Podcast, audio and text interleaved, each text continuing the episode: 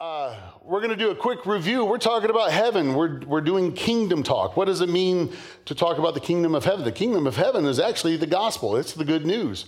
So I thought the gospel was the death, burial, and resurrection of Jesus. Well, that's part of it.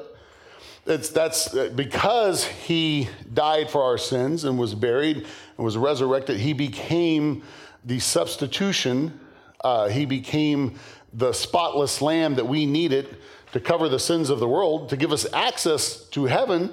But the first sermon that Jesus preached was hey, repent. In other words, turn around, have a different, change the way you're thinking, change the way you're looking at things. That's what repent literally means to think and think again, if you translate it literally. He said, repent, look at things differently because the kingdom of heaven is near. The kingdom of heaven is at hand, it's near. Right? So that's that is what, what uh, Becky Jones mentioned about Gail, about Miss Gail, is that she was so full of the Word of God. And that was one reason why she just gushed with this beautiful demeanor, is why? Because she was living in the, he- the kingdom of heaven became very near to her. It wasn't something she had to wait to go to recently. She, she displayed it for us, right? So, Paul, the Apostle Paul, puts it like this. This is just some quick review. Uh, I'm going to sound like a broken record, but, but I love it because we keep repeating it around here. I'm hearing you guys repeat it back to me some in conversations. He's talking about the kingdom of heaven.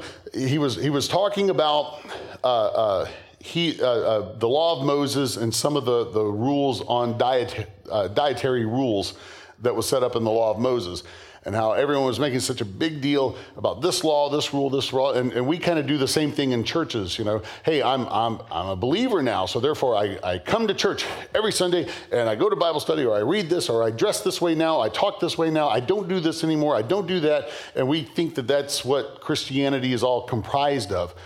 And so, what he's saying is, after all, the kingdom of heaven, the kingdom of God is not a matter of getting the food and drink one likes. In other words, we can apply it to us. The kingdom of God is not about what rules are you following or not following, and what do you do as opposed to what you don't do anymore. That's not what the kingdom of heaven, the kingdom of God is really about.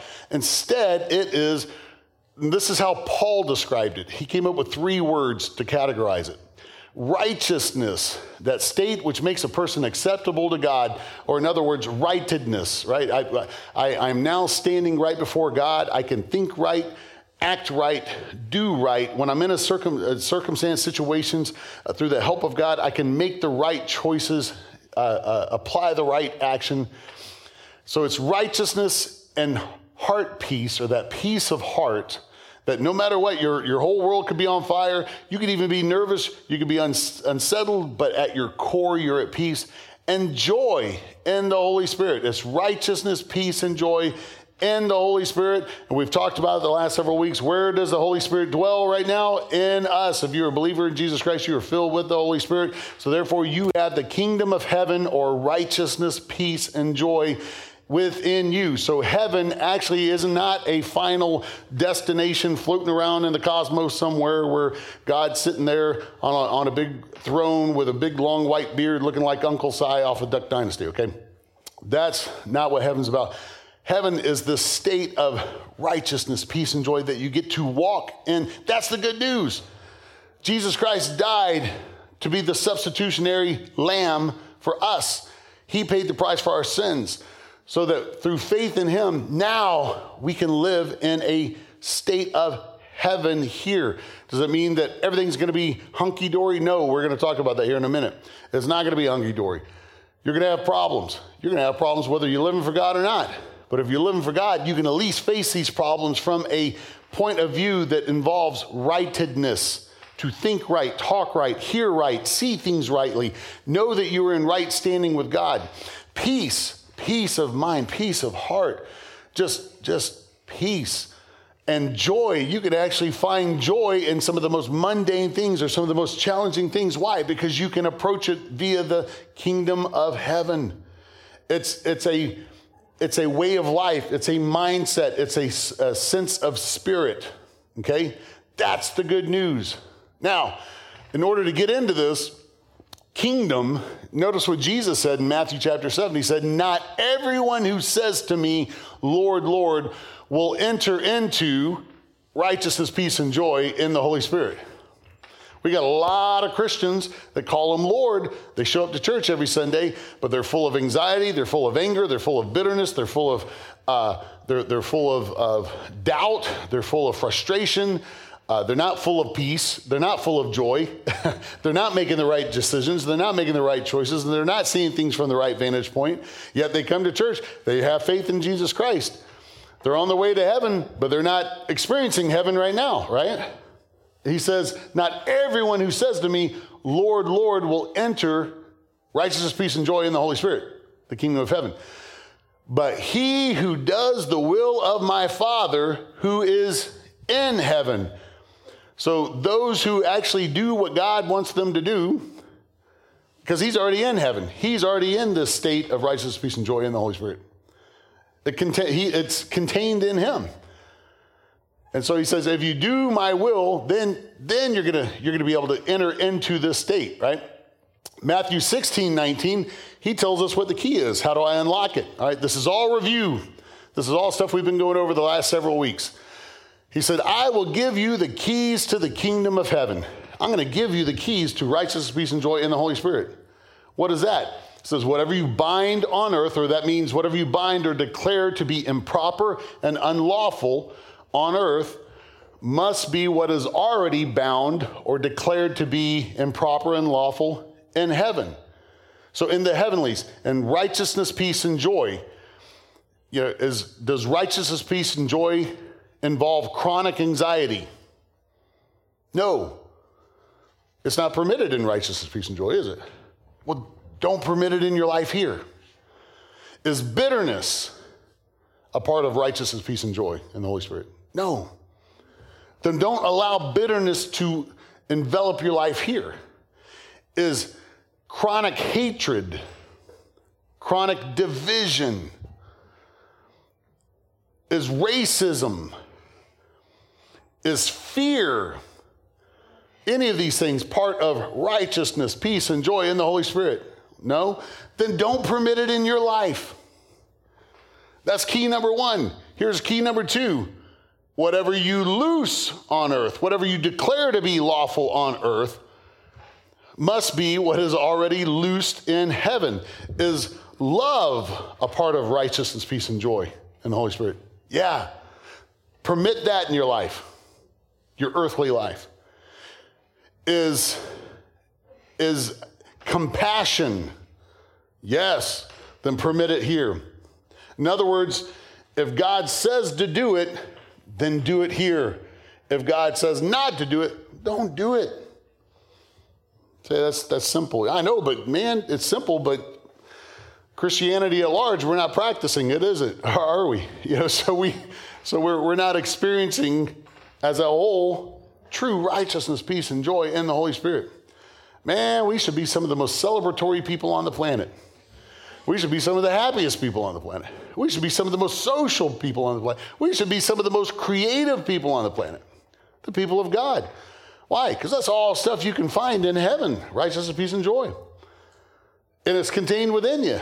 But you can't get it out here unless you permit it to be out here. And stop permitting the stuff that isn't in here. You don't you need to stop permitting it out here, right? It's that simple.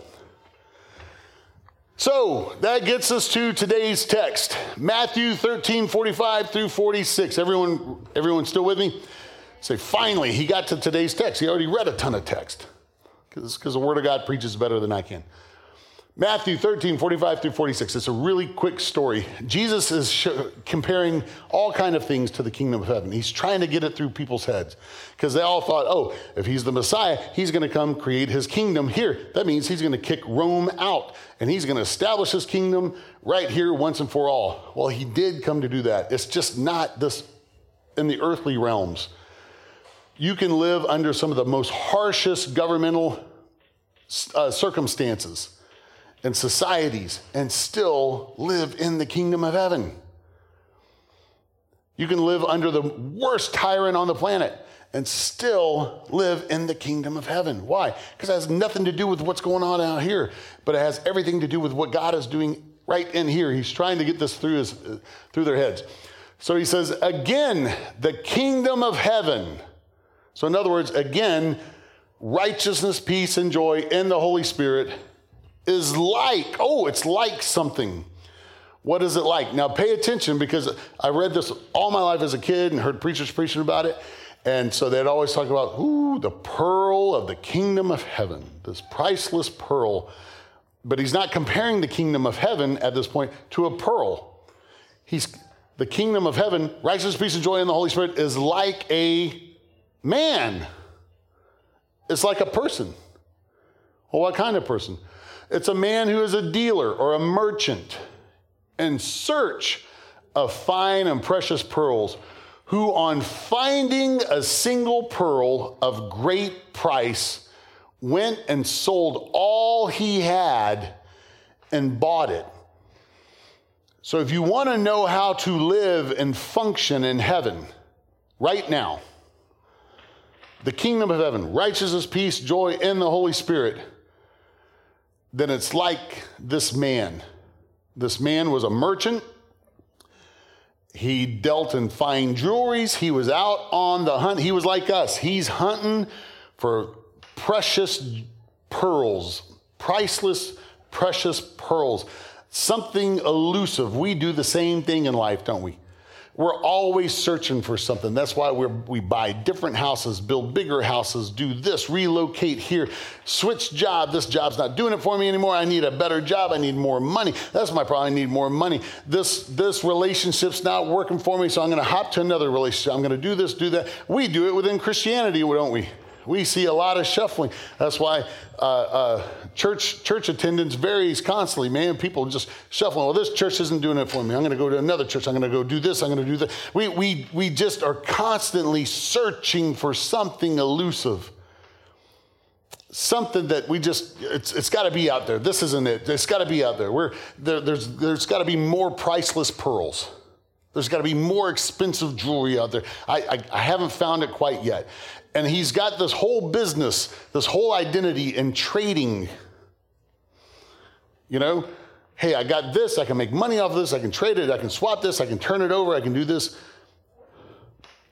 And then all of a sudden, he finds something that he wasn't even expecting.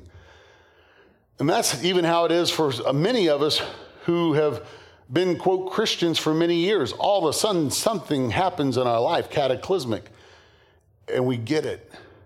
It's not about any of this religious stuff I've been doing all along, but it's about the purity of this encounter and relationship.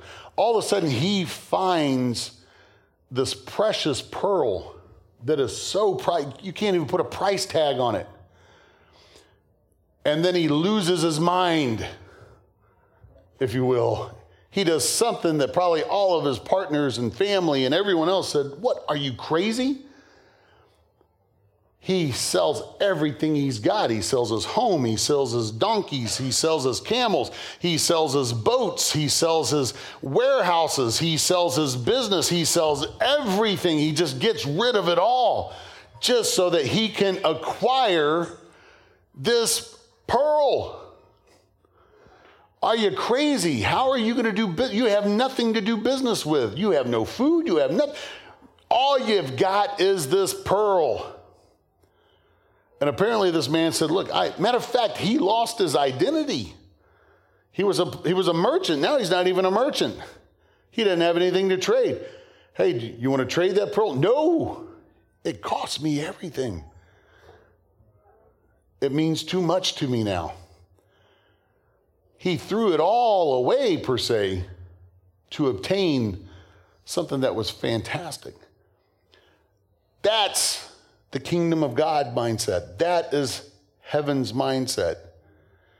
Jesus said, if you want to gain your life, you lose it. And in doing so, you find yourself and Him. It's the weirdest paradox on the planet. Matter of fact, we see several examples of it. Matthew 4 18. I love the way Matthew tells it. Now, Luke, the, the, the book of Luke actually opens the story up a little bit. But just going by what Matthew says here, Matthew chapter 4 18. As Jesus was walking by the Sea of Galilee, he noticed two brothers, Simon, who is called Peter, and Andrew, his brother, throwing a dragnet into the sea, for they were fishermen. And he said to them, Come after me as disciples, letting me be your guide. Follow me, and I'll make you fishers of men. Now, stop there. What were they doing with the net, the big old drag net? Now, Luke has a, a, a much more expanded version of this, but just going off of what Matthew gives us. What were they doing with the, with the, the drag net? They were, they threw it into the, the lake, the sea, Sea of Galilee, Lake Tiberias right there. They chunked it into the lake. And then Jesus says, Hey, follow me, and I'll make you fishers of men. At once they left their nets and became his disciples, sided with his party and followed him. In other words, they left their livelihood, they left, they left everything that they were in the middle of, and they followed him. Where were their nets? Just according to this. Apparently, still in the water, if you just go by this testimony. They threw it over. Well, did the, did the net have any fish in it? Well, we don't know at this point. How much money was in those nets? Well, we don't know. Did they ever did they ever reel it back in? Well, according to this part of the story, we don't know. And what the Lord, in studying this, the Lord said, sometimes, David, you just got to let go of things.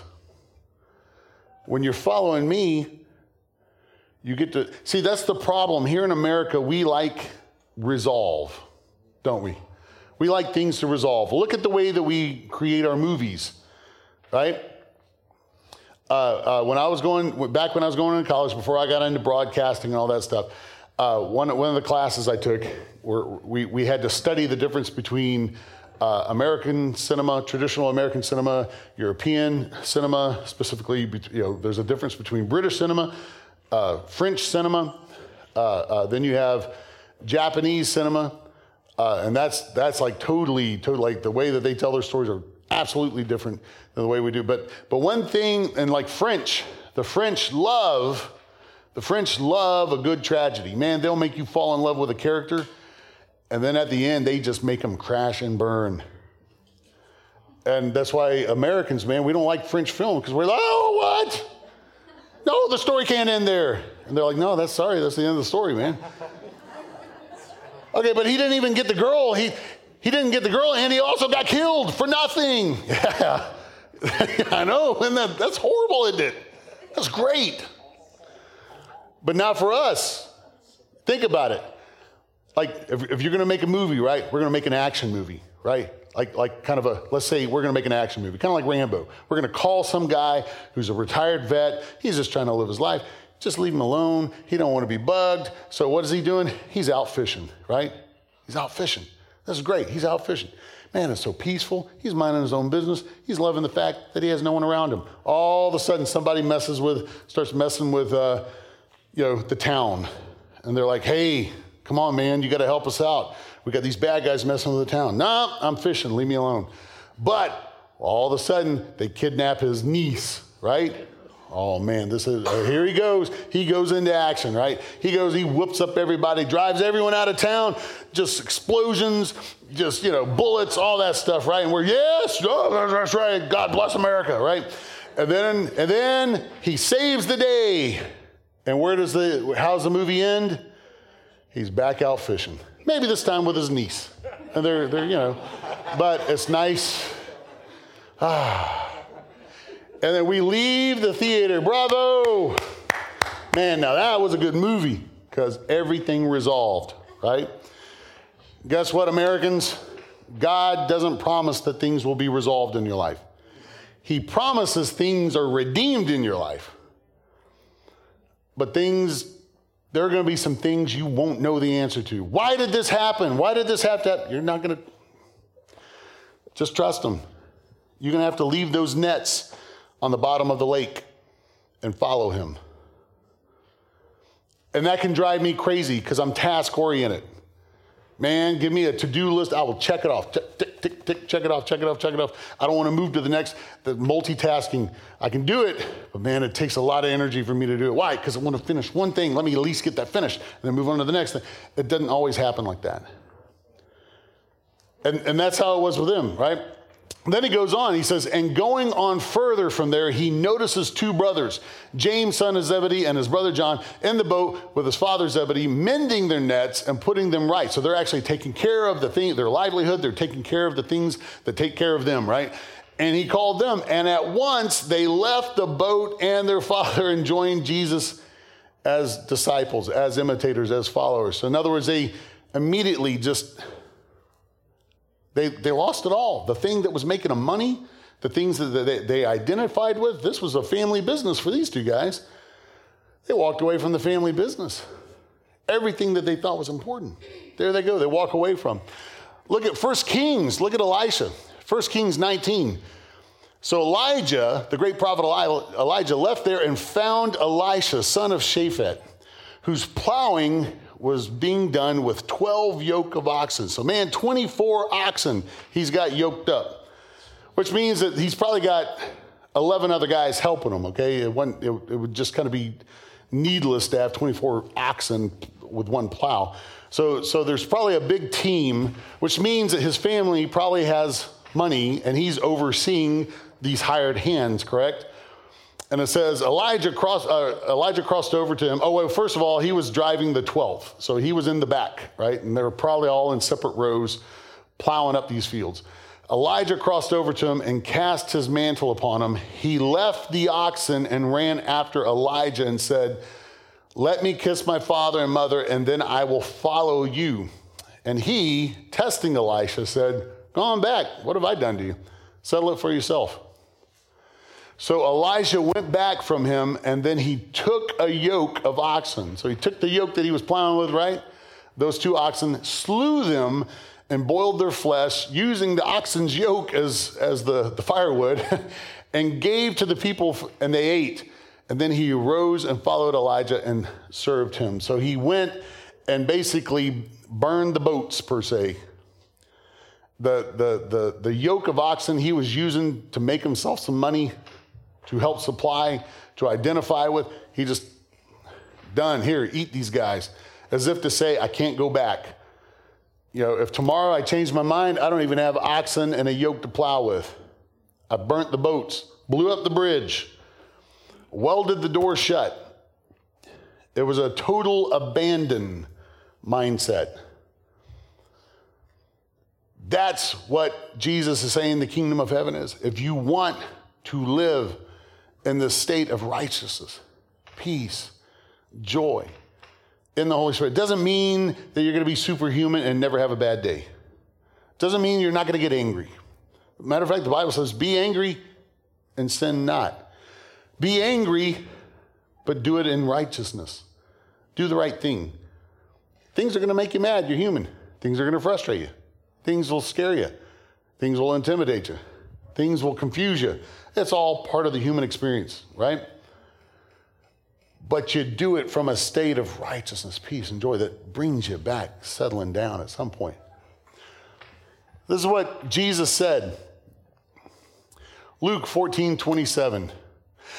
We, we've done folks a big injustice, right? Because we, we hold these big revival services and these big crusades, and we said we had 40,000 people give their heart to the Lord. And I'm not belittling that, you know. Uh, my, my, good, my good friend Mylon Lefevre, uh, who came and preached our uh, um, marriage retreat, uh, love him to death.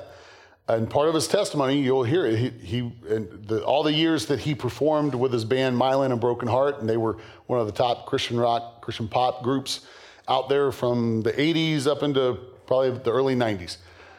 Uh, he'll talk about he said, Man, the Lord used that, and we led over 200,000 people to, to, to make commitments for the Lord. That's, I love that. It's awesome. But my question is this out of those 200,000 people, how many of those people were truly discipled by local churches and whatnot, right? And, and so we've, we've operated as church in this Billy Graham mode. And I'm not throwing shade at Billy Graham. God bless Billy Graham, man. What an awesome man of God. But we've kind of just operated from this whole, you know, would you come? you remember that? He'd always, he'd in his sermons, would you come? You know, you know oh, 40,000 people gave their heart to the Lord. That's awesome. But we've done folks a great injustice because it's like, whoo, you made it. You made it onto the ark. Whoo, you're good now. Just hang out. Jesus will come get us sometime, and eventually you'll make it into heaven. Just, just, just, just hold the fort until then, right? And Jesus says something completely different. Whoever does not persevere and carry his own cross and come after me, follow me, cannot be my disciple. There's a cross involved. What happened when Jesus carried his cross? He got nailed to it. He died. so that means that there's going to be some nailing of yourself to something, and there's going to be some dying out to some stuff, right? For which of you wishing to build a farmhouse does not first sit down and calculate the cost? Now, many of you built even a home here in Viridian or uh, clo- close by. Now, some of you bought houses that already existed. Some of you had it built. Before you had it built, did you not sit down and say, okay, how much is this going to cost? How much is this going to run me? Right? Now, can I acquire that kind of financing before I start building this, right? Those are all things you got to calculate, right? And that's what Jesus is saying. Hey, if you want to build a, a farm building, you got to first sit down and calculate the cost to see whether he has sufficient means to finish it, right? Otherwise, when he has laid the foundation and is unable to complete the building, all who see it will begin to mock and jeer at him, saying, This man began to build and was not able to, or he was not worth enough to finish it. In other words, Jesus is saying, Look, if you're going to pick up your cross and follow me, if you're truly going to enter into the kingdom of heaven, you got to count the cost. Because it's a it's an abandoning, it's a willingness to die out to everything you thought, you know, uh, you, you planned for. I'm not saying everyone's got to leave their jobs. you know, I don't know what God's going to tell you to do. But I will say this most people that I know that have sold out to the Lord, that are truly pursuing righteousness, peace, and joy in the Holy Spirit. It is not a pie in the sky type of mindset. Most people that I know that have honestly sought after Christ to know Him, not only in the power of His resurrection, but in the fellowship of His suffering, so they can get to the power of His resurrection. Most men and women of God that I know that have walked this road have suffered great loss in their life. They've had to let go of some things. It's not easy to let go of your nets and leave them in the bottom of the lake, right? Jesus put it this way. I'm going to read from Matthew 10. Let's all stand real quick. Woo, I, man, I wish I could give you an uplifting message. hey, you want to seek heaven, man, it's going to be awesome. It's going to be glorious. And you ain't going to have one problem that you have to face from here on out. Man, I wish I could tell you that. I wish I could tell you that. But Jesus, everyone knows about Jesus, right? This man that you say, you can't judge me. Don't you judge, don't you judge me. Only my Lord and Savior can judge me. I'll do anything I want to do, and it's none of your business because only God can judge me. And Jesus came to love everybody. He loves everybody. He loves me. You, you don't even have to love me. He loves me. So that's, that's a very common mindset amongst believers who don't want to die out to themselves. This Jesus, that Jesus that we're talking about, Matthew 10, this is what he says. Reading from the Message Bible. If you don't go all the way with me through thick and thin, you don't deserve me. If your first concern is to look after yourself, you'll never find yourself. Man, that flies right in the face of our American culture, doesn't it? I've worked hard for what I got. I'll do what I want to do, spend my money the way I want to spend. I'll live how I want to live. Everyone leave me alone. I'm an American, right? He said, Look, if all you're doing is looking after yourself, you'll never find yourself. But if you forget about yourself and look to me, you'll find both yourself and me. We are, in, we are intimately linked into this harvest work, and anyone who accepts what you do accepts me, the one who sent you. I'm going to hop before that. He said, Don't think I have come to make life cozy. If you're going to be a true disciple of His, if you're really going to grow in Him, it ain't always fun. Sometimes it's difficult. He said, Don't think I've come to make life cozy.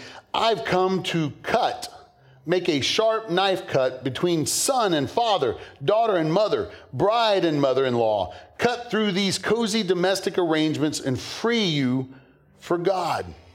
Well meaning family members can be your worst enemies. If you prefer father or mother over me, you don't deserve me. If you prefer son or daughter over me, you don't deserve me. If you don't go all the way with me through thick and thin, you don't deserve me. Man, that's tough. What does that mean? Does it mean that you got to lose your family? No, I'm not saying that. But if it came down to your commitment with Christ to pursue what He has called you to do, to pursue what's burning in your heart. What would you what would you choose over that? And that's the idol that we face. But Jesus said, Man, if you want to know what I'm about, and if you want to know what the kingdom of God is about, you got to sell out. He said, Man, it's like a merchant that had the successful business finding incredible pearls. Man, he was on the search for them, but he found one he never thought he'd encounter. And it was so amazing to him, he lost his mind and he gave it all up just so he could acquire that.